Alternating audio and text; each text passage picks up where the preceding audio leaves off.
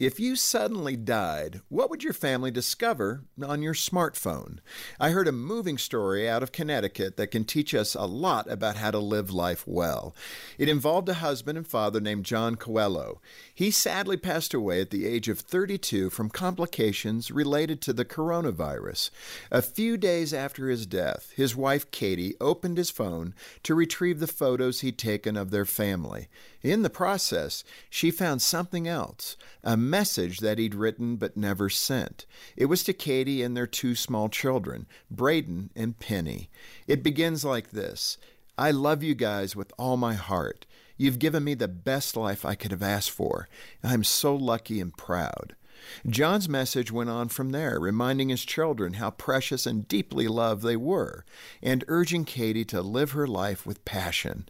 What an incredible blessing to Katie and her children in the midst of otherwise dark circumstances.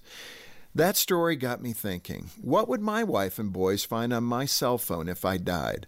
I'm confident that they wouldn't find anything troubling, but would they discover anything beyond work related messages or grocery list reminders?